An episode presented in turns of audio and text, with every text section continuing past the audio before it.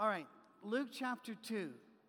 This is important, and I, I know that um, uh, Albert has brought this up to me a few times, how important this is. Starting at verse 22. When the time came for the purification rites required by the law of Moses, Joseph and Mary took him to Jerusalem to present him to the Lord. As it is written in the law of the Lord, every firstborn male is to be consecrated to the Lord. We'll stop there because I was asked about that this morning, what that meant.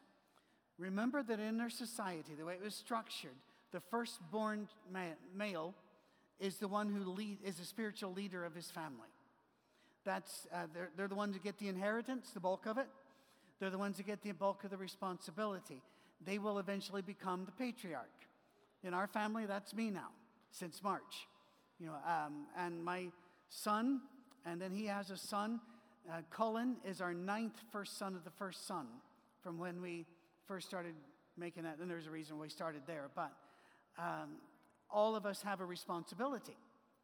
And so whenever I make out my power of attorneys, which I did, uh, living wills and, and healthcare directives and all that other, it's uh, Duncan that I give the power to pull the trigger uh, or to unpull the plug when that time comes. Uh, and it's why? Because he's the first son. Also because he'll do it. You know, it, we, we, gave it, we gave the power of executor of the will to my daughter because she's exact and precise. But we also knew that she would uh, just stand there and weep all day and not pull the plug. Well, Duncan would go in and go, don't think he's going to make it. and, and, he's going to be, and, and that's what we want, right? So it just means prepare them to be leaders of the family. This is one of the ways that we have failed our children in America. And not just this generation, for generations. We've removed consequences. Because it used to be if you didn't get up early and start the fire, the family was cold and there was no breakfast. Now, what are the consequences? And in fact, we try to remove consequences. If you don't train and your team loses, that's all right. There are, everybody gets a trophy. Uh, if you um, have uh, four or five babies with four or five people, the government will take care. It, it, you're never going to be rich. It's always a horrible life. I'm not trying to act like welfare queens. They're not queens. It's, it's a painful life. But we could have protected had we trained earlier. Had we trained them to step up and be the spiritual leaders of the next generation. That is something, that's another one of the things Lauren and Evan are brilliant at, is that they don't stand there and teach the classes. They do a lot of teaching, but they work to help turn them into leaders. And I've never seen a youth group, and I'm an old guy, I've never seen a youth group where when strangers come in, they are welcomed as easily and naturally as they are in this group. Immediately, and they're not being swarmed like a cult will, but I mean, immediately they're just eased in, friendly, and the next thing you know, they're leaders. And it's amazing. We have to teach our children to be leaders. And so that's what was going on here. And I want, even though I have very limited time, I want to get to Simeon because I want to get there for Albert. um, uh, okay, and a pair of doves or two young pigeons, that would just in, indicate that um, there's not a lot of money. This is, this is the, the minimum you could give. And so, by the way, next time we see them, they're giving full gifts as we come to the Christmas season. When the wise men arrived, it was not on the night that Jesus was born. It wasn't to a barn, they came to the house. It had it'd been a couple of years, um, maybe up to three, uh, probably closer to two. Regardless, they gave gold, frankincense, and myrrh. And the next time we see Joseph and Mary, they have upper class gifts to give. It's a real change in status. So, and you can tell that they're guys, by the way, wise men because they brought totally inappropriate gifts for a baby shower. Myrrh? no, actually, it was very appropriate at the time. It was a great honor. Moving on. Now, there was a man in Jerusalem called Simeon, and I think Albert would agree with me. I wish there had been two or three chapters about him. I'd like to know more. And about Anna. Oh, my goodness, I want to know more about Anna. Uh, who was righteous and devout. He was Sadiq. He was righteous. He was waiting, watch this line, this is so important for the consolation of Israel, and the Holy Spirit was on him. He was waiting, and the Holy Spirit was on him. First of all, just If you are still waiting for God to move in your life, it does not mean the Holy Spirit's not with you.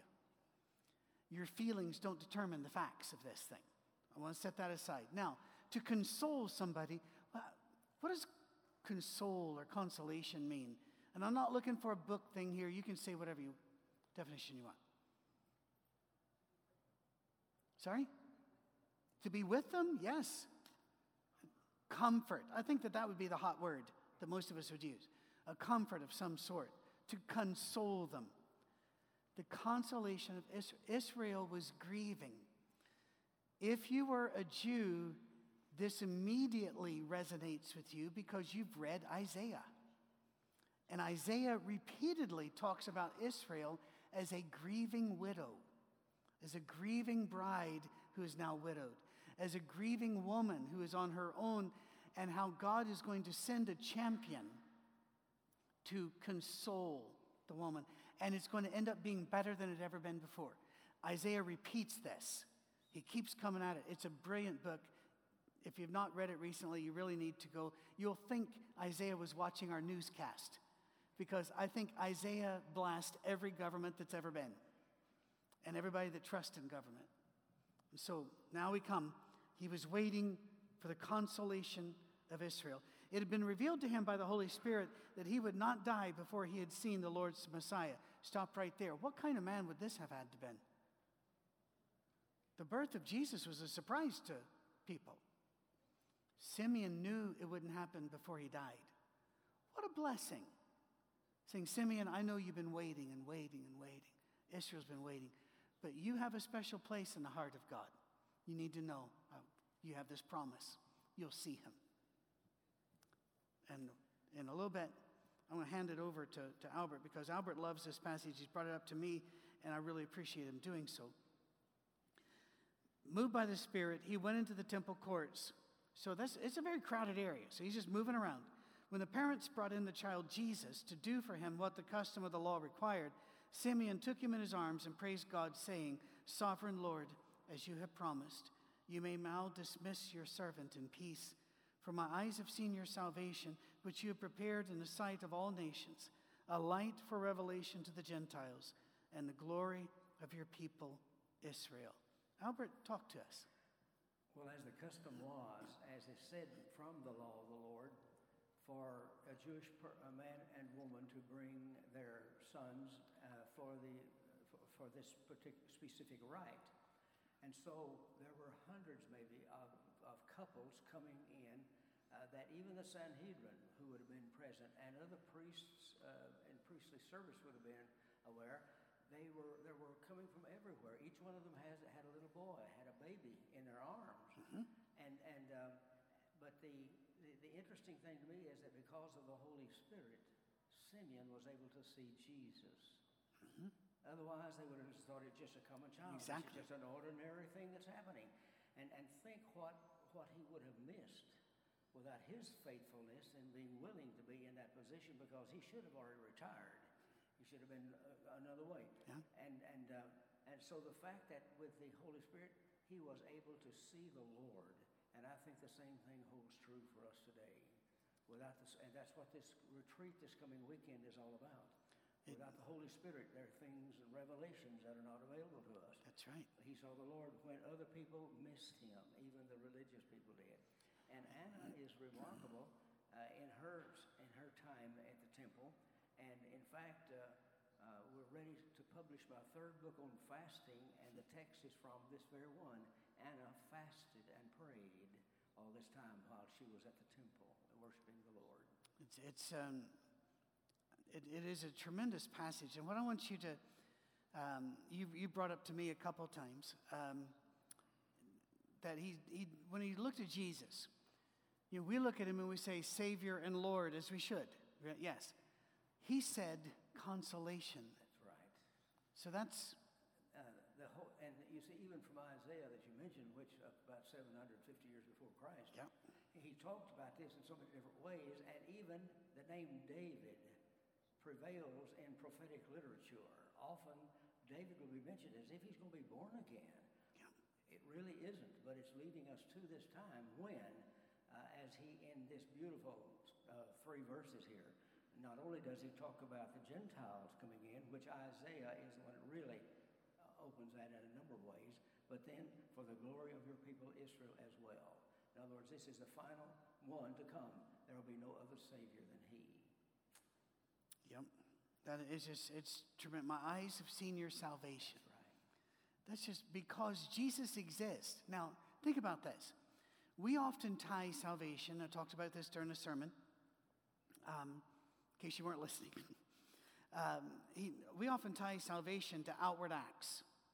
And there are outward acts of great importance. I mentioned baptism. Uh, that is, uh, I don't believe that that's an outward act of an inward sign. I, be, I believe, or outward sign of an. I, I believe we're baptized because Jesus told us to be baptized, and we're baptized for the remission of our sins, that we will receive the gift of the Holy Spirit. I'm not going to lower baptism to something else. That said, the way we act and respond and such after that, we often act as if there's a minimum you have to do to be a member of the church. You have to agree with us on these doctrines, and you have to worship like this. Jesus, or, and then you'll be saved. Simeon looks at the person of Jesus and says, the salvation. In other words, salvation is now here because Jesus is here. That changes everything.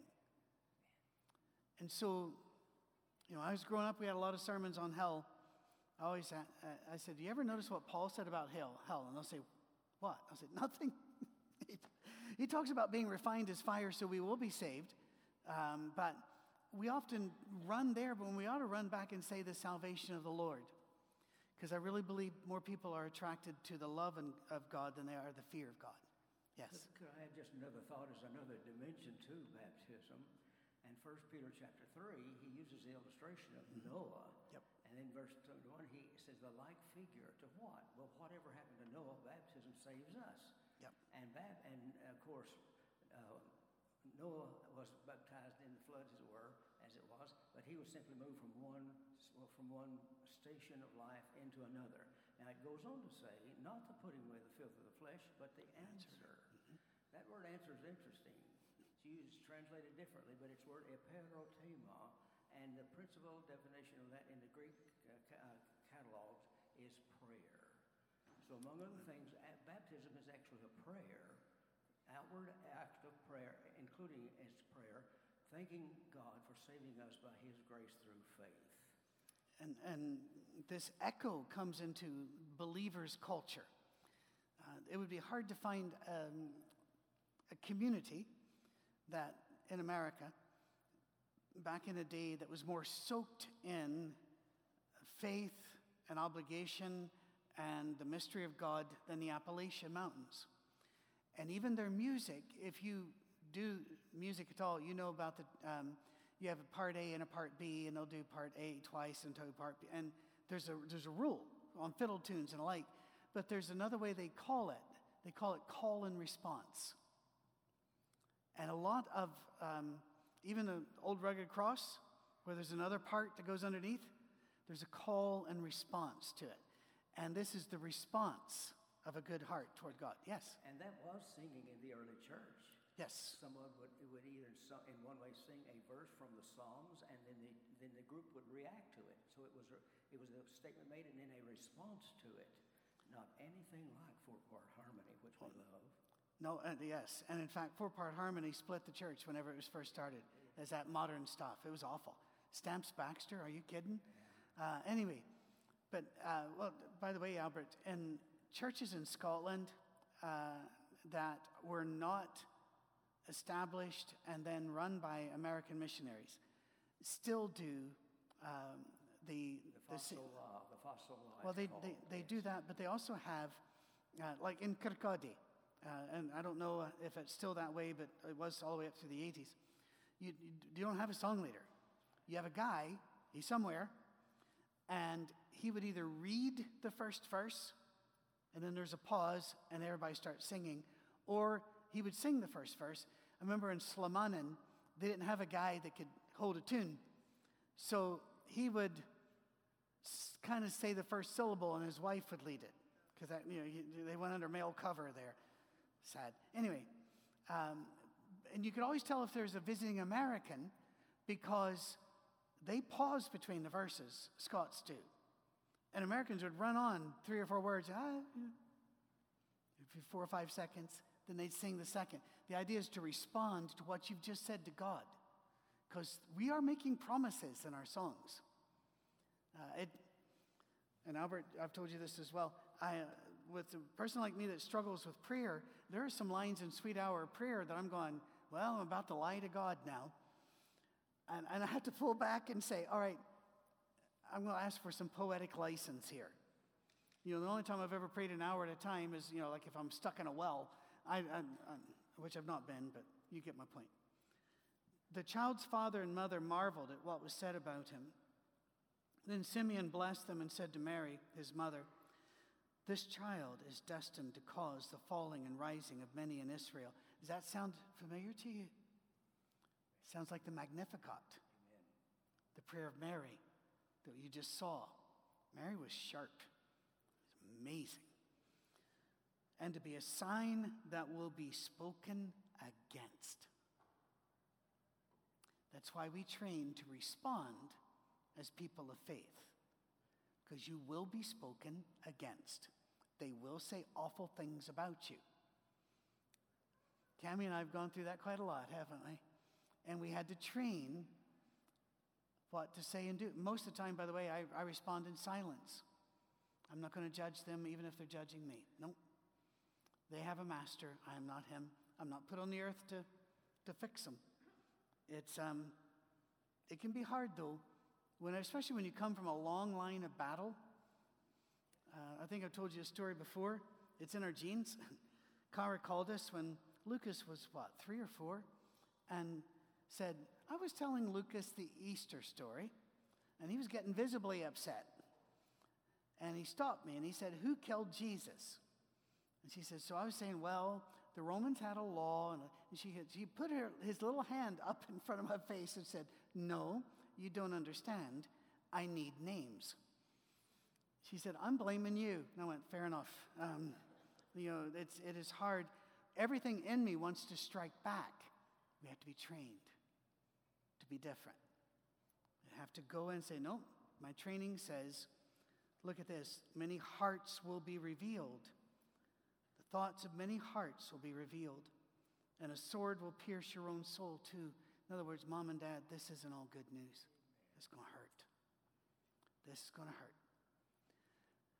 I, uh, every so often, when our son was still in the Marines, um, I'd get a Facebook message or um, email. Text wasn't really big even 10 years ago. It's really swarmed since then.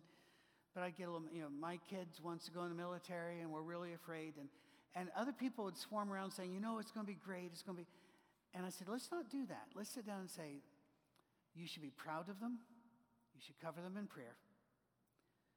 We make no guarantees. God offers no guarantees. When you are in harm's way, we, we fear it. Everyone who has a child in there fears it. What we do is we pray, and you'd be proud of a child that has the, the courage to step out and get between you and evil. And so we try to say, listen, this can hurt. The thoughts of many hearts will be revealed, and a sword will pierce your own soul too. Now, I got to do this before I leave. And uh, I've got an 11 hour drive, so that's going to be a hoot. I'm just going to put it on cruise control and take a nap, hope for the best. Try to stay off 65 south through Birmingham and then 59 down through if you would. There's also a prophet, Anna. I love that the new NIV, the one that they changed in 2011, removes the S, prophetess, which is a made up word. The word prophet for her is the same word that they use for Isaiah, Ezekiel, any of the others. In English, I don't know if you've noticed, but we're dropping it a woman who uh, works in movies is not called an actress anymore. She's called an actor. Good. Because that's what she does, right? And now we're not even talking about men who've lost their wives as widowers. We call them widows. We're stripping that out. And I know some people are going, oh, it's gender inclusive. Well, you know, something should be gender inclusive. Let's just, let's just be honest and show respect. Anna was not a prophetess because if we hear prophetess, we think because of our culture and our training, prophet light. You know, kind of a prophet, a girl prophet. No, she's a prophet. Yes, sir. In Please. 1 Corinthians 11, the, in the church at Corinth when women pray or prophesy. Yeah. And we don't need to say any more about that right now, but just to make that point. Yeah, abs- well, I think you can say but you want to. Uh, you, you have status. Um, yeah, and in fact, it's amazing how people go to 1 Corinthians and find one verse about how, uh, well, actually, two verses about how Paul uh, regulates the worship service in Corinth and says that that means women can't speak, when right before there, they're prophesying, which is preaching. And right after there, they're bringing special uh, prayers, special songs, and it's, you, you remember people, a text without a context is a pretext. Read the whole thing, understand the whole thing. I love Anna. Let's get to her. The daughter of Penuel of the tribe of Asher. I love how specific they are, but those, that means nothing to me, the Asher and Penuel thing. But I love how specific they are. They give this woman an identity. She was very old. She probably didn't approve of that phrase. She had lived with her husband seven years after her marriage and then was a widow until she was 84. Now that's heartbreaking. It is. She, she had her joy for seven years and then, but lived a long life. She never left the temple but worshiped day, night and day, fasting and praying. Um, I, don't, I don't know I don't know how to make equivalences here, and I don't want to be a false equivalence maker. But every time I start to think, you know, we're doing really good, I compare myself to someone like Mother Teresa. I'm going, she loved God more than I do. And I'm, I'm, I'm not proud to say that. I, I would like to win that battle. But everything in her life showed how much she loved God. I say amen. Yeah. I think that's, um, you know, it took a lot of heat, and you don't have to like the book, you don't have to have ever read of it. But Rob Bell wrote a book years ago called, uh, years ago called Love Wins. And one of his lines was If you are in a faith that says Mother Teresa didn't make it because she wasn't in the right church, you're in the wrong faith. And again, you can take that or not. I, I look at her love and I'm going, oh my goodness, Patrick, you have a long way to go. And as um, the old, what was his name? Uh, Jerry, Jerry Reed song said, a long way to go and a short time to get there. Um, anyway, now the, that song's in your head for the rest of the day and you're welcome. Yes. Edith Stein died the same month with Bonhoeffer uh, at, the, at the order of Himmler, uh, by Hitler's request. And she went with, uh, she died in the, in, in the, in the t- dungeons, in the, in the tombs. But um, before she did, she was encouraging the women by her side, and she was, and she, her sister was with her, and, and she, she was putting towels over the faces of the Jewish women who were watching their children being killed. And just hours before she went in to die in the ovens, she wrote a prayer to the Holy Spirit that I have never read anything in my life better. And so, both after Edith Stein nor Mother Teresa, I'd rather not be just behind them in the day of judgment. That's true. Uh, would you do us a favor and bring that prayer next week? Be glad to do that. I'd Okay. be glad to do that. Okay. Yes, I would be glad to do that. I, I would like that. Thank you. Um, she never left the temple, fasting and praying, coming up to them at that very moment. Now, why is that very important? For all the obvious reasons. But to the Jews, a truth was only established at the mouth of two witnesses. Now you have a priest and a prophet showing up at the same time among all those kids, and it's yours. They're saying, that's why. This is, this is a testimony. I just got chills again. Um, and spoke about the child to all who were looking forward to the redemption of Jerusalem. So we have redemption, consolation, and salvation. All found in this little baby. I'm a big fan of women anyway. I told you last week, I, they're the only beings on the planet that can usher in a human into this, this world. And then to have this woman talk to Joseph and Mary like this is just amazing. When Joseph and Mary had done everything required by the law of the Lord, they returned to Galilee to their own town of Nazareth. And the child grew and became strong. He was filled with wisdom, and the grace of God was on him. Now we enter a gap. Gap of probably nine years, because he's probably a toddler around three uh, when the story we just read took place. Um, now and we do that, uh, it's all inference. It's all inference about this guy was king and then this happened.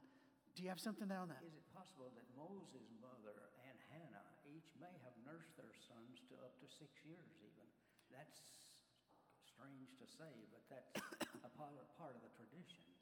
In, in some societies, that is, it, it still is today. Um, and it's just the child weans themselves eventually, but breast and breastfeeding are looked upon as erotic, and therefore, you know, in, in the West, we've made, thing, made people and parts of people play things that were not designed that way. Um, we, we have a gap, and I want to I want to caution you because, and you already know this, but let's just remind ourselves. When God leaves a gap, people rush in, and they want to fill that gap. And so you're going to see on Discover Channel or History Channel or the like, whenever they're not too busy talking about ancient aliens that didn't exist, um, they're going to they're going to say things like the lost books of the Bible. They're not lost. We know where they are. You want to read them? Read them. Uh, they're online for free. There's no copyright on these things. Read the, the Nag Hammadi library or whatever. Uh, they're up there. Uh, I've read some of them. I've got to tell you right now, they are so dead boring and unconvincing, it is difficult to get through. I love the book of Enoch. That one's a hoot. Second book of Enoch, not a hoot. First one, it's like First Maccabees, it's great. Second Maccabees, eh, it's just kind of like it wasn't written by the same person and it shows.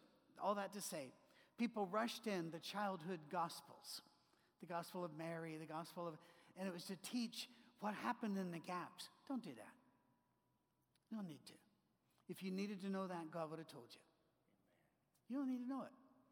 He was a kid. There, there, were, there have been Christian hymns about, you know, um, what was he like as a child. I think it's fine to think about, but that's not where our focus should be. I mean, did, did Jesus, were, did little girls have a crush on Jesus? Did he have a crush on little girls? Did Jesus have acne? Yes, because he was a teenager. Uh, long before they had acne preparations. Uh, did he have bad breath? Yes. Did he smell? Yes, because he was human in a culture that only had certain, it was bound by scope and time, right? Reality and time.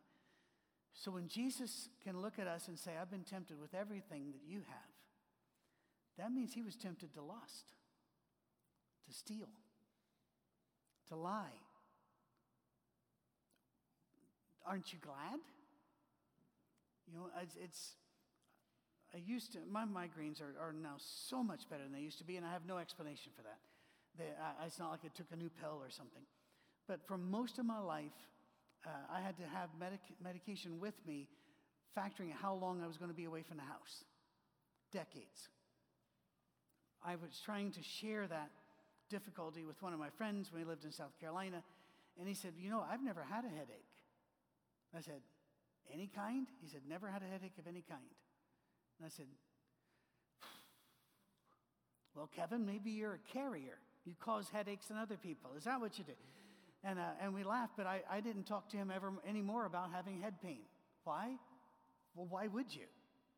But when I talk to God, I've brought this up before, one of the things I say repeatedly in my prayers is God, it's hard down here.